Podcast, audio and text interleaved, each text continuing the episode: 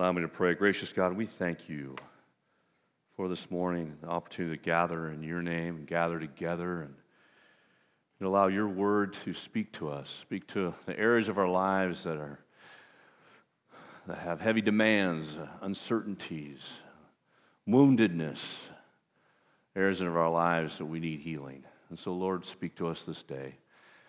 Open up our hearts and our minds to your voice and your voice alone. And may the words of my mouth and the meditations of our hearts together be glorifying to you, O Lord, our rock and our salvation. Amen.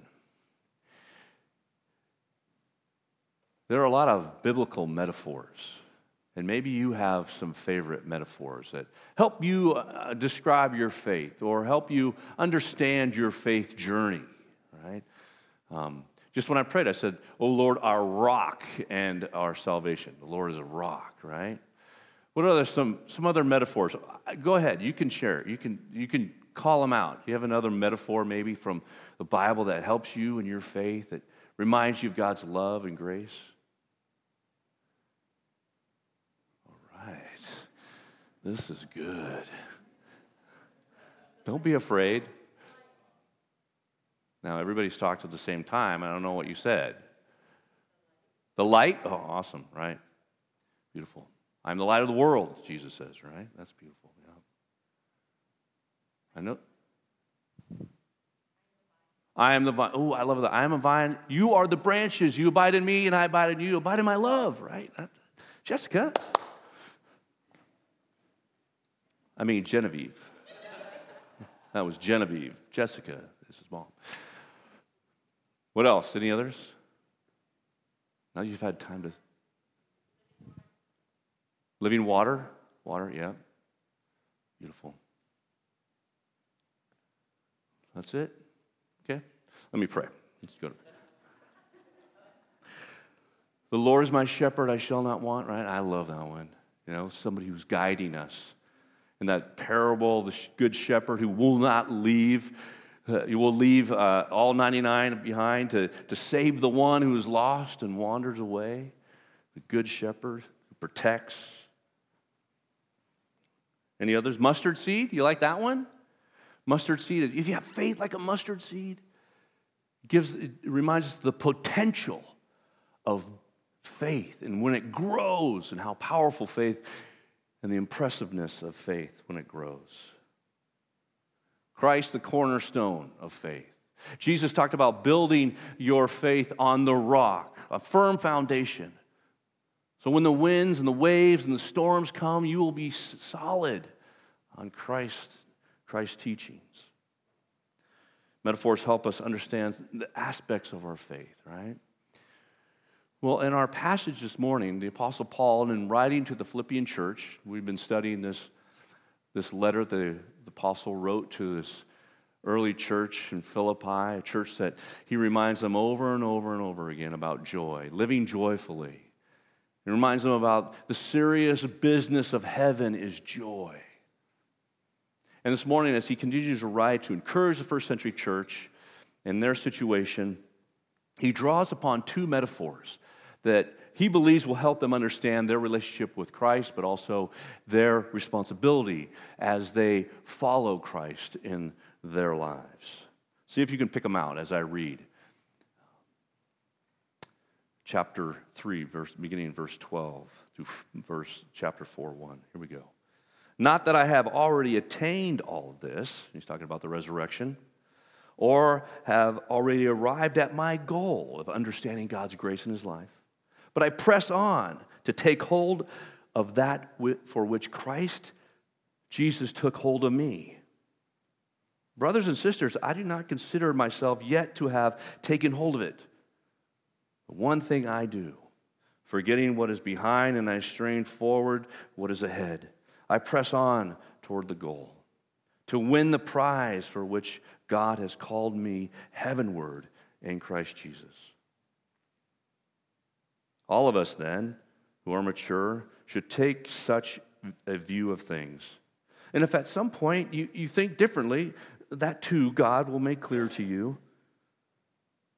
Only let us live up to what we have already attained. Join together in following my example, brothers and sisters. And just as you have us as a model, remember Epaphroditus and Timothy are part of the, the group. You have us as a model. Keep your eyes on those who live as we do. Encourage one another in through our lives, he's saying. For as I have often told you and before, and I tell you again with tears, here come some difficult words. Many live as enemies of the cross of Christ. Their destiny is destruction, their God is their stomach, and their glory is in their shame. Their mind is set on earthly things. But our citizenship is in heaven, and we eagerly await a Savior from there, the Lord Jesus Christ, whom by the power that enables him to bring everything under his control will transform our lowly bodies so that they will be like his glorious body.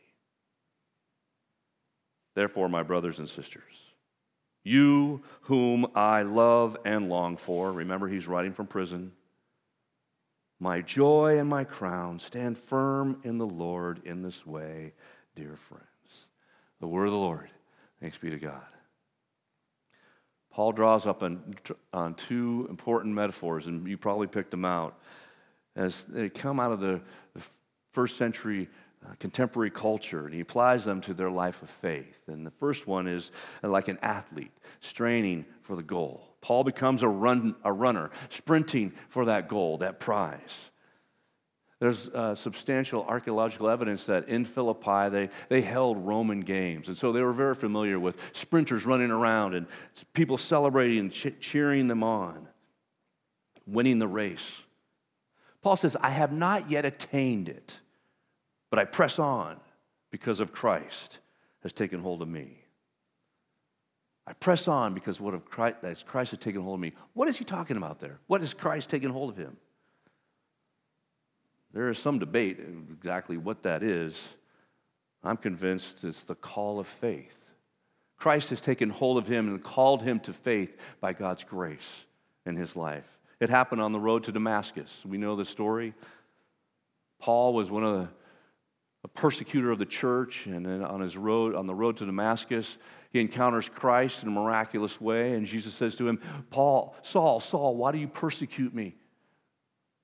Why are you persecuting the church? When you're persecuting the church, you're persecuting me, the body of Christ. Paul encountered on Damascus Road, Christ took hold of him by his grace. He's saying, God took hold of me by grace, and now I strive to take hold of that grace and live that grace out in my life. Likewise, he calls the church to imagine their faith, this call to faith, as a sprint, as a, as a race. Imagine a, a sprinter focused on the goal. It ignores everything on the side, but also ignores what's in the past, and he presses on forward, straining towards the prize. Some time ago, there was a movie uh, that you may have seen uh, titled Chariots of Fire. It's a true story of a Scottish sprinter named Eric Liddell. Liddell was a devout Christian, born of missionary parents in China. And while attending school at Edinburgh and in Scotland, he became quite a runner. And he was selected to run in the 1923 Paris Games. And there's a scene in the movie where he is running, and the group is gathered together, and they're running around the first corner and somebody bumps Eric and he falls on the ground. But something takes over and he just jumps back up and he continues to run. And he sprints and some, some adrenaline, some spirit within him, and he just keeps running. And it's a very inspiring part of the movie where he comes and he continues to race, and you think, well, he's just, you know, he's going to be his best shot. But he passes the other runners, and eventually he overtakes the leader and he wins the race. In some ways, when you think about that, it's what Paul is saying. I press on and I forget about the past. I forget about what happened in the past. You see, I think maybe if I was one of the runners and I was bumped over, I would have rolled and went, oh, well. I mean, it was a sprint, it was the 440 or the 4, 400. How are you going to catch up to these guys that are running full speed? I might have was, ah, that's, well, next time. But he gets up and runs hard. He could have resigned himself. Well, that, I couldn't make that. Or he could have grown angry, blame, bitter. I was cheated. But he forgets about what is in the past and he strives forward. The metaphor Paul uses in his church life and life of faith. Paul not only imagines his own life before he encountered Christ, he was a persecutor of the church. He stood there and watched the first deacon stoned to death while he held the cloaks of those who were throwing the stones and approving it. He carried that weight heavily in his life. And yet, here he says the metaphor that helps him is that I strive to live in God's grace on a daily basis, every day, every moment. And he's not just thinking about his own life, he's also thinking about the good people in the Philippian church that we read about in Acts chapter 16. The businesswoman whose life was transformed down by the river. She hears the message of Jesus Christ and, and gives her life and then helps the church grow starts a church in her house. There was a servant girl who was, her owners would give her this narcotic, and she would, uh, had a spirit of divination, and, and she could tell the fortunes. And, and one day, Paul calms her and heals her, and she has a right mind. And then her owners get really mad because now she's not making all this money for them because she would tell fortunes for people at high prices. And then they throw him in prison, he and Silas. And this young lady now has a right mind and healed. She's a member of the Philippian church, I'm sure. Also, there's a jailer. Paul and Silas are in jail. There's an earthquake. The doors break open, and it's dark. And the jailer realizes that under his watch, the prisoners are all, probably all taken off. And he's about to run himself through with a sword because that's ultimately what's going to happen to him. And Paul calls out in the dark Don't. Don't do it. We're all still here. We didn't run away. Paul, following Jesus' words, love your enemies, stayed there because he knew this guy was going to have to kill himself the love. His whole life is transformed, this jailer. He says, What do I need to do? He says, Follow Jesus. He loves you. His whole family is baptized. Paul thinks about these people. Press on. Forget about the past and press on. Live every day in God's grace. Don't let the past hold you back. You know, I was reading about nostalgia uh, this, this past week nostalgia. You know, sometimes on my, my phone, I'll be, you know, and it will, you know, the screen, the, the home page or whatever. This phone that I have, there's a, uh, a program where it shows all the, some pictures and like memories, like, oh, remember this. And it, it automatically puts pictures. Does your phone do that? It's kind of fun. And I look at it, I go, oh, wow, that was awesome. When we went fishing or we were at Disneyland waiting in line forever or all these things. And you just kind of go, and there's this nostalgia, your memories. Oh, this is great. And that's fine. This is good. Nostalgia is good. But researchers tell us that the same area of nostalgia is in our minds and our brains also is the same area of hope. Nostalgia is, in some ways, a double edged sword, too, because we can get caught up in nostalgia and immobilized, and it can immobilize our hope because sometimes we'll think, oh man, those good old days. Remember that, oh, that was way better back then. Oh, yeah, that was, oh, yeah. Yeah, the good old days. Can you imagine at the first century church in Philippi? They said, Oh man, it was so much better when it was, it was just a group of us down by the river and we would pray every day. We didn't have to worry about all these other people now coming to the church. And, you know, now it's getting complicated and some people don't like the carpet and, you know, some people are arguing about this. Man, it was so much easier back then. That's the double edged sword of nostalgia where it can siphon away hope for the future. Paul is saying, don't let that happen to you. Don't let that happen to you. Press on for the prize, living for Christ. He runs the race, the goal of trusting God's grace in every way and in every day. Though we may stumble and fall in faith, dear friends, we're to press on and strive forward in faith. Second metaphor that he brings to the surface is citizens in heaven. We're citizens of heaven. That's, I like that. It sounds great. It's like we have a place in heaven. God's preparing for us. That's certainly what that means. But I think the way Paul is using it is a little bit different. Sometimes we might think, oh, that means later. Citizens in heaven, that's for when we are with God in heaven, where we belong. We'll be living with God in his kingdom. But in this particular text, what Paul is really drawing upon is a little bit different. How many of you enjoyed your history class in high school or college? Right? Oh, wow. Okay, this is going to be a tough part for the rest of you. I need to do a little bit of a history lesson, okay? So let's just, it's not long. And I know if some of you had bad times in history, just hang in there. This is biblical history. You'll be able to use it later, I think. Yes, you will. Paul is drawing upon the citizens of heaven. People who know about these things, and they talk about first century Philippi, is a Roman colony. The word colony is not that popular and brings up memories of imperialism and, and the like. However, in 42 BC in Philippi, 100 years before Paul was there, there was a great battle, a civil war, Romans uh, battle, right after the death of Julius Caesar. And the two victorious generals, Antony and Octavian, had found themselves now in this area of Greece with thousands and thousands of soldiers.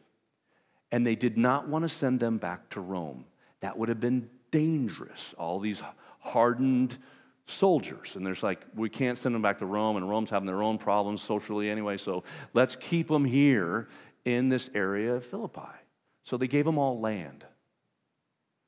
And so they had land, and then they became the first colonists of this area. Then, once the colonist was, colony was established, more battle hardened veterans joined them. And by the time Paul came, this was a, quite a, a colony of Rome. And there were lots of descendants from those first colonists that lived there. And they benefited from the Roman presence. And there were also a good many people who benefited from this, but there was also a good many people who did not benefit from this at all and didn't like the Latin speaking elite who have taken over their Greek towns. Likewise, history lesson's almost over. Hang in with it. Come on now. Likewise, Philippi was the main road, was on the main road right to Rome. And so there was a uh, constant contact with the mother uh, city of Rome close contact maintained. And the Philippian Roman colonists were very proud of their city. And they did their best to keep the civic order and to, to frame it like the mother city of Rome and, and to be like Rome. They do their best, including the imperial worship of Caesar as Lord and Savior. And if you ask the average Roman Philippian colonist living in the area during this time, they say, What's your task? What, what is your goal? Well, I, my goal is to make sure that I live uh, under Caesar and, and make sure that this area is, uh, reflects the empire and reflects Rome. I'm responsible for bringing Roman culture and Roman rule to this area. And then if there's something happened, let's say so, there was an attack of, on, on Philippi from uh, barbarians in the north, then they would probably think, okay, we have the emperor, he'll come and save us if that happened.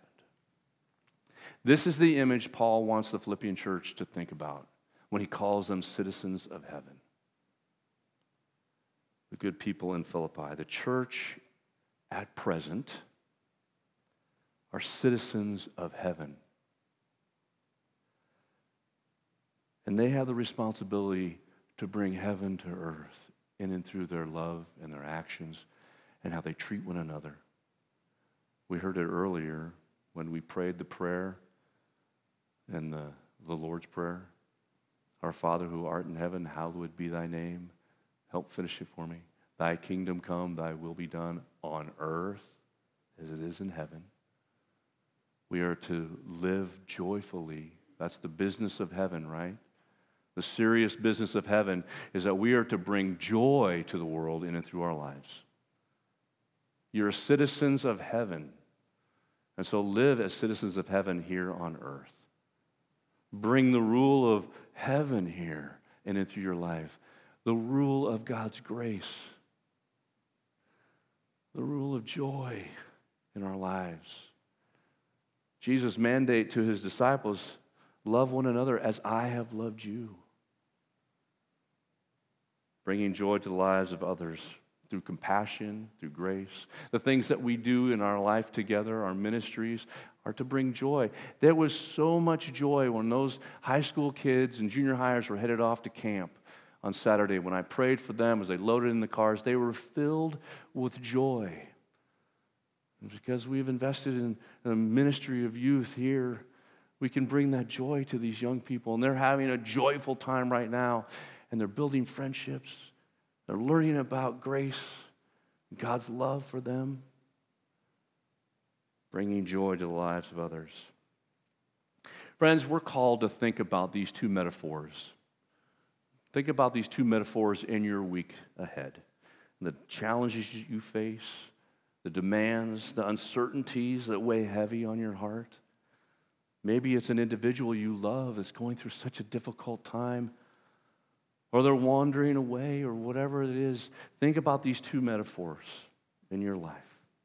How these metaphors that Paul encourages running the race, sprinting to hold on to that grace that God has provided, and living as a citizen of heaven in this world. How will this transform your week? How will this inspire joyful hope in your life? Gracious God, we thank you for this time together. Thank you for your word. We pray that we think about these metaphors this week and inspire us as we care for our families, as we do our work, fulfill our careers, our jobs that you called us to, as we love our neighbors, as we care about those you bring into our lives. May these metaphors help us, reminding us that you are with us.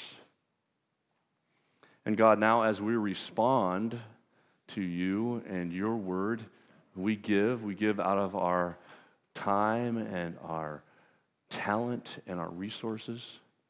And so as we share this morning of the gifts that you have abundantly given to us, may these gifts continue to spread your love and grace. In Christ's name we pray. Amen.